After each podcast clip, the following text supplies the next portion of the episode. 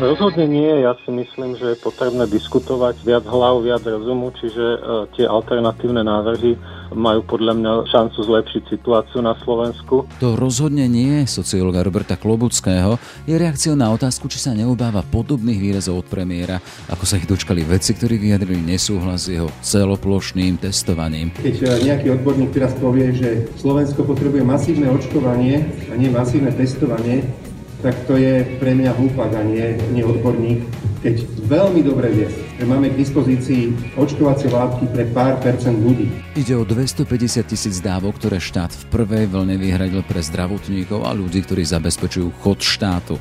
Čas vedcov, a medzi nimi Robert Klobucký, hovorí o alternatívnom riešení zaočkovať prioritne tých, u ktorých je najvyšší podiel úmrtnosti a rovnako hospitalizácií, a teda seniorov prioritne tých nad 80 rokov.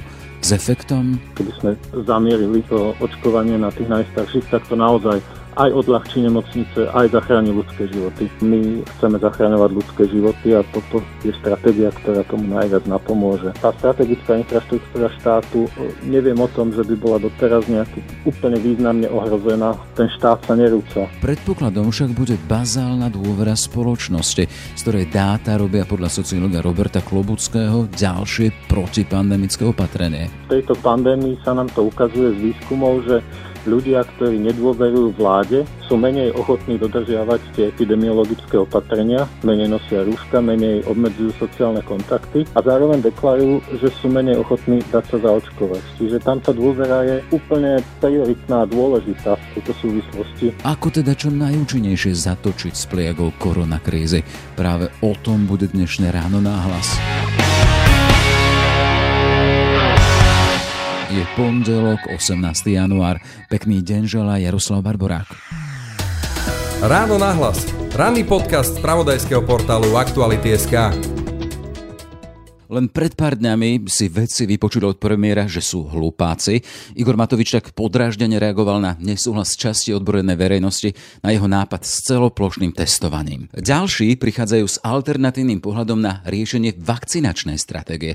Ak štát počíta s prioritným očkovaním zdravotníkov a osob zabezpečujúcich základný chod štátu, oni hovoria o senioroch. S efektom výrazného odľahčenia nemocníc a najmä s nižšou úmrtnosťou. Vypočuje niekto ich volanie, alebo si aj oni vypočujú, že sú, no, ponosy pri najmenšom premiéra. V ráno náhlas sa budem rozprávať s Robertom Klobuckým, akademikom Sociologického ústavu SAV. Pekný deň prajem a vítajte v ráno náhlas. Veľmi pekne ďakujem za pozvanie a želám pekný deň. E, pán Klobucký, neobávate sa nevôle premiéra, keď sa dostaneme k tým vašim návrhom a záverom? Rozhodne nie. Ja si myslím, že je potrebné diskutovať viac hlav, viac rozumu, čiže e, tie alternatívne návrhy majú podľa mňa šancu zlepšiť situáciu na Slovensku. A dokonca podľa tých posledných informácií z ministerstva zdravotníctva sa zdá, že práve ministerstvo prehodnocuje vakcinačnú stratégiu v tom zmysle, ako sme aj my navrhovali, teda uprednostniť najprv tie najstaršie vekové kategórie. Napokon takto sa to deje aj v okolitých krajinách. Pristúpili k tomu aj v Čechách a už dávnejšie takto očkujú v Nemecku či vo Veľkej Británii.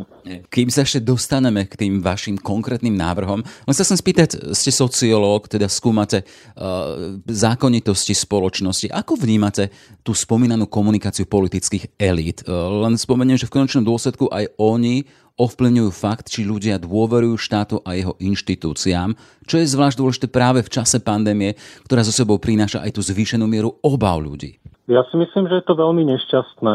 Nie je veľmi múdre spochybňovať akýkoľvek iný názor. Myslím si, že pre spoločnosť je práve že e, veľmi produktívne, ak sa dokážeme baviť a diskutovať e, často aj s veľmi odlišnými názormi na niektoré problémy a toho práve môže výjsť nejaký koncenzus, ktorý sa ukáže ako najviac efektívny. A myslím si, že v, to, v tejto situácii to rozhodne nie je tak, že by mala jedna strana úplnú pravdu.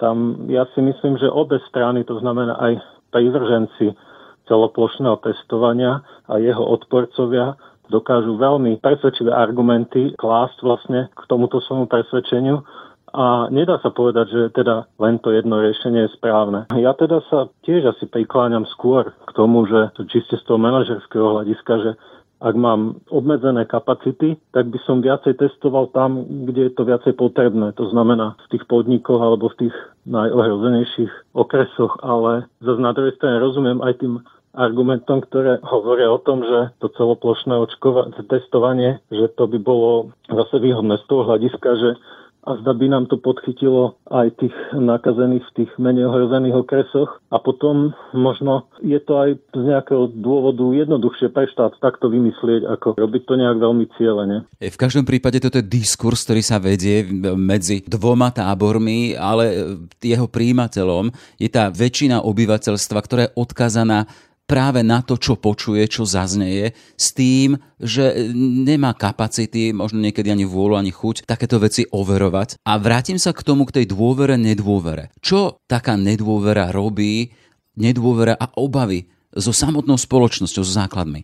Ja si myslím, že e, tá nedôvera v spoločnosti, konkrétne teda v tejto pandémii sa nám to ukazuje z výskumov, že ľudia, ktorí nedôverujú vláde, sú menej ochotní dodržiavať tie epidemiologické opatrenia, menej nosia rúška, menej obmedzujú sociálne kontakty a zároveň deklarujú, že sú menej ochotní dať sa zaočkovať. Čiže tam tá dôvera je úplne prioritná a dôležitá v tejto súvislosti. Ľudia, ktorí neveria tým elitám, ktoré manažujú tú koronakrízu, tak tie jednoducho nebudú dodržiavať tie opatrenia a tým horšie pre tú spoločnosť. Čiže ja by som dokonca povedal, že budovanie dôvery v štátne inštitúcie alebo vo vládu e, v takejto krízovej situácii je ďalším opatrením proti epidémii. Dôvera s tým totiž veľmi úzko súvisí. To vieme aj zo zahraničia, že napríklad tie v Európe najúspešnejšie krajiny, ktoré majú najmenej mŕtvych, najmenej nakazených, to sú hlavne tie škandinávske krajiny ako Fínsko, Norsko, Dánsko, tak tie sa práve vyznačujú veľkou mierou dôvery v odborníkov a vo vládne inštitúcie a viacerí autori tvrdia, že to môže súvisieť práve s tým, že tam tú epidémiu zvládajú najlepšie. Keď môžeme dať možno taký odstrašujúci príklad, môžeme sa pozrieť aj aktuálne do Spojených štátov amerických, kde prebieha tranzícia moci a vieme, čo urobili postoje odchádzajúceho prezidenta Donalda Trumpa so spoločnosťou, s jeho privržencami a čo to robí so samotnou Amerikou rozdelením krajiny. Áno. A podobný príklad v Európe je Francúzsko, kde tiež je tá dôvera vo vládu pomerne nízka a tiež sa boria s problémami pri vakcinácii, kde veľa ľudí sa teda nechce dať zaočkovať a tiež tú epidémiu nezvládajú úplne príkladne. Dá sa, že toto funguje viac menej univerzálne v tých demokratických spoločnostiach. Jednoducho v demokratických spoločnostiach je tá vláda odkázaná na dôveru obyvateľov a na to, že tie opatrenia, ktoré sa snaží nastaviť, budú tí ľudia dobrovoľne dodržiavať, pretože ten represívny aparát v tých demokratických krajinách nikde nie je tak silný, aby si tie opatrenia dokázal úplne presne a, a do detajlov vynúcovať. V úvode som spomínal, že ste teda členom Sociologického ústavu SAV. V čase koronakrízy váš ústav participuje na tých pravidelných prieskumoch v rámci projektu Ako sa máte Slovensko, z čoho máte aj konkrétne dáta a dáta sú dôležité. A konkrétne aj o obavách ľudí, pocite ohrozenia covidom. A ja len pripomeniem, že decembrové hodnoty hovoria, že pocit ohrozenia e, u nás zažíva vyše 36% opýtaných. E, s covidom žijeme už takmer rok. Čo nám tie dáta napovedajú? Dáta nám napovedajú, že to, že sme tak e, skvelo zvládli tú prvú vlnu, e, nesporne súvisí aj s tým, že sme sa vtedy veľmi zlakli vtedy ten pocit ohrozenia bol najvyšší. Videli sme tie televízne zábery z Talianska, bola to pre nás neznáma hrozba, nevedeli sme, ako sa to môže skončiť. Takže tie jarné mesiace ľudia veľmi, veľmi zodpovedne pristupovali k tým opatreniam a naozaj obmedzili sociálne kontakty a tým sa nám podarilo vlastne výsť na jar z tej epidémie ako e, jedna z najúspešnejších krajín vôbec. Takže to zase súviselo s tým, že tí ľudia, a to, to sa nám ukazuje dlhodobo, že tí ľudia, ktorí sa nejakým spôsobom viac obávajú toho koronavírusu, zároveň viacej dodržiavajú epidemiologické opatrenia. No a to sa potom zase samozrejme začalo lámať v lete, keď sa zdalo a mnohí ľudia si to mysleli, že to máme za sebou, že žiadna druhá vlna nepríde. Niektorí to dokonca vyhlasovali hlasovali aj do médií a v tom čase sa vlastne ukázalo, že to ďalšie manažovanie tej koronakrízy práve súvisí aj s týmto, s tým pocitom, že už sa nám nič nemôže stať a to vlastne ovplyvnilo tú našu zlú jeseň a zimu. Jasné. Čiže ten aktuálny stav, keby som chcel byť cynický, e, tie počty úmrtí, ktoré sú aktuálne aj okolo 90 keď to porovnáme s tým obdobím, keď ste hovorili, že my sme sa zľakli, ale z toho, čo bolo napríklad v Taliansku. Čiže to by malo hrať teraz vyslovene do kariet kompetentným, že ľudia predsa len smrť je smrť a keď je blízko, a v súvislosti s covidom aj u nás na Slovensko ľudia by mali byť opatrnejší, mali by viac dodržiavať veci, ale vidíme, že to tak nie je. Ľudia si zvykli. Ten pocit toho ohrozenia niečím neznámym, ten sa už nedá opakovať. Ľudia si na tú epidémiu a pandémiu zvykli a tak báť, ako sa, sme sa báli v tom marci alebo apríli, sa už určite nebudeme. A vidíme, že vlastne tá epidémia je tu s nami už takmer rok svet sa krúti ďalej, takže myslím si, že v tom je tiež určitý rozdiel. Hej, a už len aby som dokončil, dotiahol túto témku, to znamená, že čo by mali robiť kompetentní, aby ľudí presvedčili k dôvere e, opatreniam na úrovni vlády inštitúcií. Lebo predsa len, ak pôjdeme takto ďalej, tak...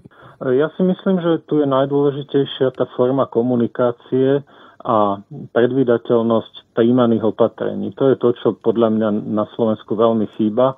To menenie vlastne tej stratégie zo dňa na deň, tie hysterické tlačovky e, premiéra a podobne, to všetko podľa mňa veľmi negatívne vplýva na dôveru e, ľudí v kompetentné orgány. A ak by sa niečo dalo urobiť s týmto, tak to by, myslím, veľmi pomohlo Slovensku. Vy veríte v také seba spýtovanie kompetentných či premiéra, či jeho týmu? Tak to zase nie je otázka na mňa. Má tam aj ľudí okolo seba, ktorí ho snad dokážu usmerniť. Ja myslím, že premiérovi úprimne záleží na tom, aby na Slovensku zomrelo čo najmenej ľudí. Teraz už asi ide iba o to, presvedčiť ho, akým spôsobom to dosiahnuť. Komunikácia o koronakríze je tiež jedným z opatrení proti epidémii treba sa na to pozerať podobne ako na nosenie rúška. To je vec, ktorá naozaj dokáže zachraňovať ľudské životy. Poďme teda, pán Klobucký, k tým vašim záverom a návrhom, ktoré sme spomínali na začiatku, to fokusovanie sa na najviac ohrozenú skupinu pri uh, vakcinácii, pri očkovaní. A s ňou sa spája nádej, predsa len tá téma vakcinácie. Efektom tých vašich návrhov, tak ako som to čítal, by mali byť menej zaťažené nemocnice a bolo by aj menej obetí covidu. A tu len zacitujem, ak dovolíte, jeden zo záverov vášho nedávneho textu. Ak by sa nám podarilo účinne zaočkovať 10% populácie, bolo by tu viac ako pol milióna seniorov vo veku nad 70 rokov, tak by sa denná úmrtnosť znížila asi o 3 štvrtiny a hospitalizácie o polovicu.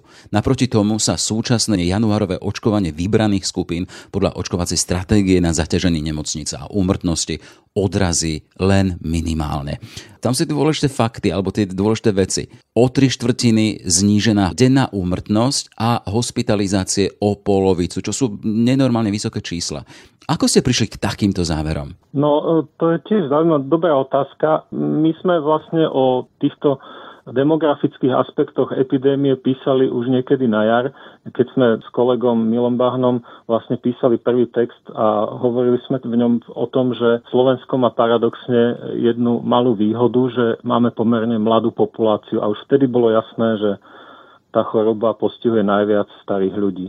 Takže sme sa tomu ďalej venovali a tie údaje sa ďalej potvrdzovali, že jednoducho naozaj, ak e, sa nakazíte ako zdravý 70 máte väčšiu šancu skončiť v nemocnici alebo zomrieť e, v porovnaní s nejakým aj dosť významne chorým 40 Jednoducho ten vek je pri tejto chorobe rozhodujúci. Takže sme ďalej skúšali vlastne, pátrali po nejakej štatistike, ako to vlastne obvieme z, z Českej republiky alebo zo sveta, tam tie štatistiky sú voľne prístupné. Na Slovensku zverejnená štatistika vekovej štruktúry hospitalizovaných alebo mŕtvych e, s covidom e, nikde verejne dostupná nebola donedávna. Vlastne až my sme začali potom pátrať, e, keď sme sa dopatrali k tej štatistike, tak vlastne nám vyšlo toto, že tie čísla, tie, tie podiely, ktoré ste vlastne hovorili, tie vychádzajú z tej štatistiky, že my vieme, že v nemocniciach povedzme až 90% úmrtí na COVID je vo veku nad 60 rokov. A ďalej sa to takto stupňuje. Čiže z toho potom vychádzajú aj tie očkovacie stratégie v tých okolitých krajinách, kde si uvedomujú, že ak to správne zacielite, tak nepotrebujete zaočkovať nejakú významnú masu ľudí, aby ste už veľmi významne obmedzili úmrtnosť alebo počet hospitalizácií. Čiže išlo nám o to, vlastne upozorniť na, toto, na túto skutočnosť. Vy ste hovorili o tom, že tá alternatíva tá sa dá odpozorovať aj v zahraničí.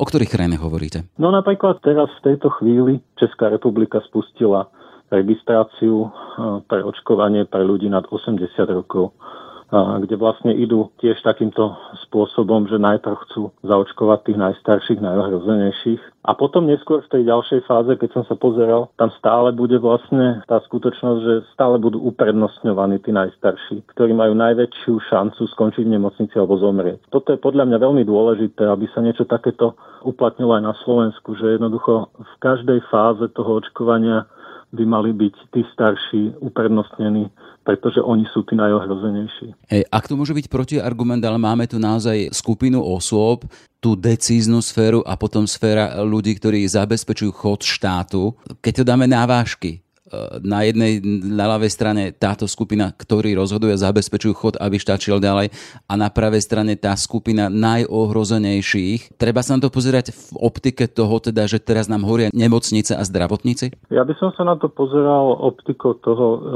ktorá stratégia dokáže zachrániť viac ľudských životov. Ja si myslím, že práve to uprednostnenie starších je o tomto že jednoducho my chceme zachraňovať ľudské životy a toto je stratégia, ktorá tomu najviac napomôže. Tá strategická infraštruktúra štátu, neviem o tom, že by bola doteraz nejaký úplne významne ohrozená tým, že máme tu v nejakej väčšej miere to ochorenie. Ten štát sa nerúca a zdá sa, že ten výskyt ochorenia sa v posledných dňoch stabilizoval dátoví analytici hovoria, že e, je veľká šanca, že sa to zlomí a bude to lepšie a štát sa stále nerúca, čiže nevidím veľmi dôvod, prečo práve by sme mali v tej úvodnej fáze očkovať zamestnancov kritickej infraštruktúry. Na druhej strane, keby sme zamierili to očkovanie na tých najstarších, tak to naozaj aj odľahčí nemocnice, aj zachráni ľudské životy. Keď dáme do tohto vášho návrhu, do tohto vášho riešenia problém, ktorý sa volá nedostatok vakcín. Vieme, že aktuálne v januári by sme mali mať okolo 250 tisíc,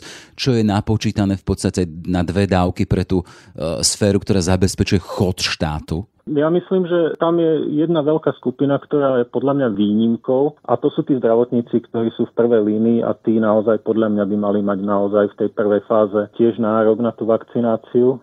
Tam to pokladám za zmysluplné ale hneď po nich, hneď po nich by mali nastúpiť e, títo seniory. Všetci ostatní podľa mňa môžu počkať. Policajti, vojaci, e, politici e, a podobne. E, to naozaj si myslím, že to počká. A čo sa týka tých počtov vakcín, tam je tiež podľa mňa trocha problém na Slovensku, že nie úplne presne sa komunikuje, čo očakávame, kedy budeme mať aké počty. Ja som sa zase pozeral na ten prípad Českej republiky, kde otvorene hovoria, že do konca marca budú mať milión a pol vakcín. Ak teda vychádzame z toho, že tie vakcíny sú v Európskej únii eh, prerozdeľované pomerne podľa počtu obyvateľov, tak to znamená, že na Slovensku by sme mali 750 tisíc vakcín do konca marca.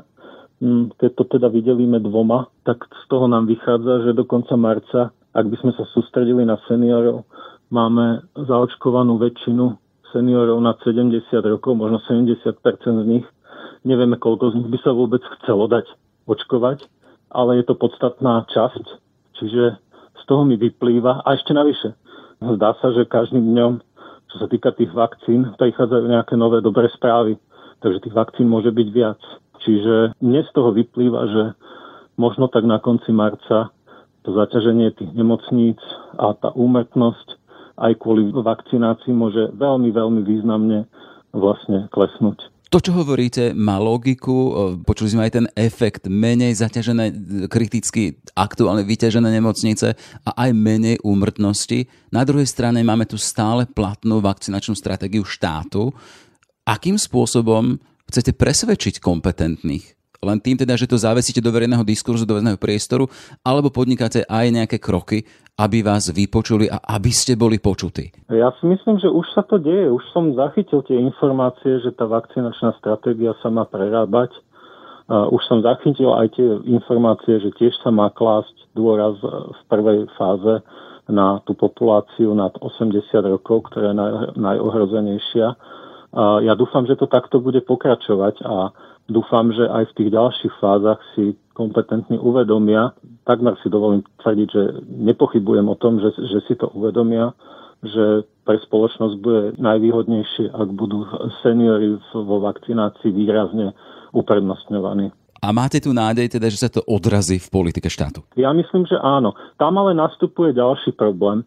Viete, tam je problém v tom, že takéto cieľené očkovanie tých seniorov sa veľmi ťažko bude vykonávať e, len v rámci týchto vakcinačných centier, ktoré máme teraz, lebo ich je málo. A tí seniory sú často veľmi málo mobilní. Nemôžete očakávať od seniorov, ktorí bývajú v nejakej menšej obci, že bez toho, že by mali auto, šoferovali, že bez problémov sa dostavia niekde do krajského mesta, do vakcinačného centra, tam sa nechajú zaočkovať. Čiže tam by som zase očakával od štátu taký aktívnejší prístup k tomu, že viem si predstaviť, že by sa vytvorili nejaké mobilné vakcinačné jednotky, ktoré by chodili do tých obcí, do tých regiónov a očkovali by povedzme v tých miestnych zdravotných strediskách, ordináciách všeobecných lekárov a podobne, presne len tu zacielili to presne len na tých seniorov a tak im vlastne pomohli dostať sa k tej vakcíne. Napríklad mesto Berlín vykonalo také opatrenie, že vlastne tam ľudia nad 80 rokov, ktorí sa chcú ísť dať očkovať, majú k dispozícii taxík zadarmo. Je tiež také opatrenie k tomu, aby sa vlastne ľahšie dokázali dostať na to miesto, kde tú vakcínu dostanú. Jedna z inšpirácií pre našich. V tejto súvislosti ale dôležité možno aj informovanosť. Vieme teda, že najmä staršia generácia nie je veľmi prítomná napríklad na tom najrozšírenejšom e, prostriedku pre informovanie aj v aktuálnej pandemickej dobe a to je internet. Čo s týmto? To znamená, že e, treba hľadať nové formy, akým spôsobom tieto informácie dostať medzi starších? No to je ďalší problém podľa mňa, ktorý treba um, riešiť a riešiť ho treba už hneď teraz. To asi veľmi nepočká. Podľa tých našich výskumov sa zdá, že asi okolo iba okolo 20% ľudí nad 70 rokov aktívne využíva internet, čiže tých 80% jednoducho na internete nie je. Čiže nemysliteľné, aby nejaká registrácia na vakcináciu eh, bola iba na internete. Eh, musí to byť aj formou nejakého telefonického centra, kde sa bude dať zatelefonovať a registrovať sa aj takýmto spôsobom. To je prvá vec. No a tá druhá vec, tá informačná kampaň, tá samozrejme musí eh, byť masívna, musí byť predovšetkým v, v, v mass médiách, ako je rozhlas a televízia. Vieme, že to sú mass médiá, ktoré asi najviac sledujú seniory a nevylučoval by som aj nejaké ďalšie kanály, ako sú miestne rozhlasy a podobne. Jednoducho, ak ich chceme presvedčiť, ak sa s nimi chceme, ak ich chceme informovať, tak musíme využiť tie médiá, ktoré sledujú títo seniory. V súvislosti s uh, tou komunikačnou politikou, takou veľkou témou v rámci tejto pandemickej doby je tá diskrepancia, čo s ňou robia de- dezinformácie. Vieme, že medzi základné pojiva spoločnosti patrí bazálna dôvera v autority inštitúcie a tieto dezinformácie to celé narúšajú. No nám, nám v tých výskumoch veľmi jasne vychádza, že ľudia, ktorí veria konšpiračným teóriám, najrozličnejším konšpiračným teóriám, nemusia sa teda tieto konšpirácie týkať výlučne len koronavírusu a epidémie. Môžu sa týkať aj nejakých politických a neviem akých konšpirácií. Tak takíto ľudia sú zároveň tiež deklarujú menšiu ochotu dodržiavať epidemiologické opatrenia, menšiu ochotu dať sa zaočkovať. Čiže áno, toto je, toto je nejaký problém, ktorý budeme musieť riešiť, ale myslím si, že tejto chvíli, v tejto situácii, tak ako sme teraz, to môže počkať, pretože máme málo vakcín, veľa ľudí, ktorí sa chcú dať zaočkovať a to presviečanie môže počkať na tú dobu, keď sa dostaneme do opačnej situácie, keď nebudeme mať koho očkovať a vakcín bude dostatok. V tejto chvíli si myslím, že treba sa sústrediť na naozaj vypracovanie nejakého funkčného mechanizmu, ako pri očkovaní, uprednostniť seniorov a ako im to očkovanie čo najviac uľahčiť. To je podľa mňa úloha, ktorá e, je v tejto chvíli na stole. A tu ste pripravení dať po prípade aj svoju ruku pomocnú? Ale jasné, áno, určite. Už len na záver, e, spomínali sme to s pandémiou, s pandemickou dobou tu na Slovensku žijeme už takmer rok. Chcem sa tak vás osobne spýtať, čo vám tento čas vzal a čo vám naopak dal? No vzal mi predovšetkým sociálne kontakty, to asi ako každému. Menej sa stretávam s kamarátmi, menej sa stretávam s rodinou a to je vec, ktorá sa nedá dobehnúť, ktorú mi už nikto nenahradí a myslím, že na tom sme veľmi podobne viacerí. A ešte navyše my, myslím teda seba, alebo napríklad aj vás, máme tú veľkú výhodu, že nás tá epidémia ekonomicky nepostihla. My v podstate, čo sa týka zárobku a istoty zamestnania, sme na tom stále rovnako. Tam sa v podstate pre nás nič nezmenilo. Ale je tu veľmi veľká skupina ľudí, ktorá okrem týchto obmedzení navyše e, ešte má obrovské ekonomické problémy a to je myslím tiež vec, ktorú teraz dôrazňovať, že tá epidémia sa niektorých dotýka viac a niektorých menej. To je tiež, myslím, veľká téma, ktorú treba stále opakovať, že tu ten štát by mal tiež veľmi výrazne pomáhať tým, ktorí sú tou epidémiou ekonomicky postihnutí. No a čo mi dal? Dal mi to, že vlastne intenzívnejšie žijem v rodine viac sa stretávam s deťmi, som viac s manželkou, takže sme sa ako keby viacej zavreli do tej rodinnej ulity. Dobre, ďakujem veľmi pekne a prajeme si možno navzájom teda, aby e, ten pandemický čas bol čoskoro za nami. No dúfajme, že to tak bude. Želám pekný deň. Toľko teda Robert Klobucký zo Sociologického ústavu Slovenskej akadémie vied. Všetko dobré a ďakujem veľmi pekne za vás čas. Aj vám všetko dobré. Ráno nahlas. Ranný podcast z pravodajského portálu Aktuality.sk. Sme v závere. Aj tento podcast vznikol vďaka vašej podpore, o ktorú sa uchádzame ďalej. Kvalitnú žurnalistiku portálu Aktuality.sk môžete podporiť už sumou 99 centov na týždeň cez službu Aktuality+. Pekný deň želá Jaroslav Barborák. Všetky podcasty z pravodajského portálu Aktuality.sk nájdete na Spotify a v ďalších podcastových aplikáciách.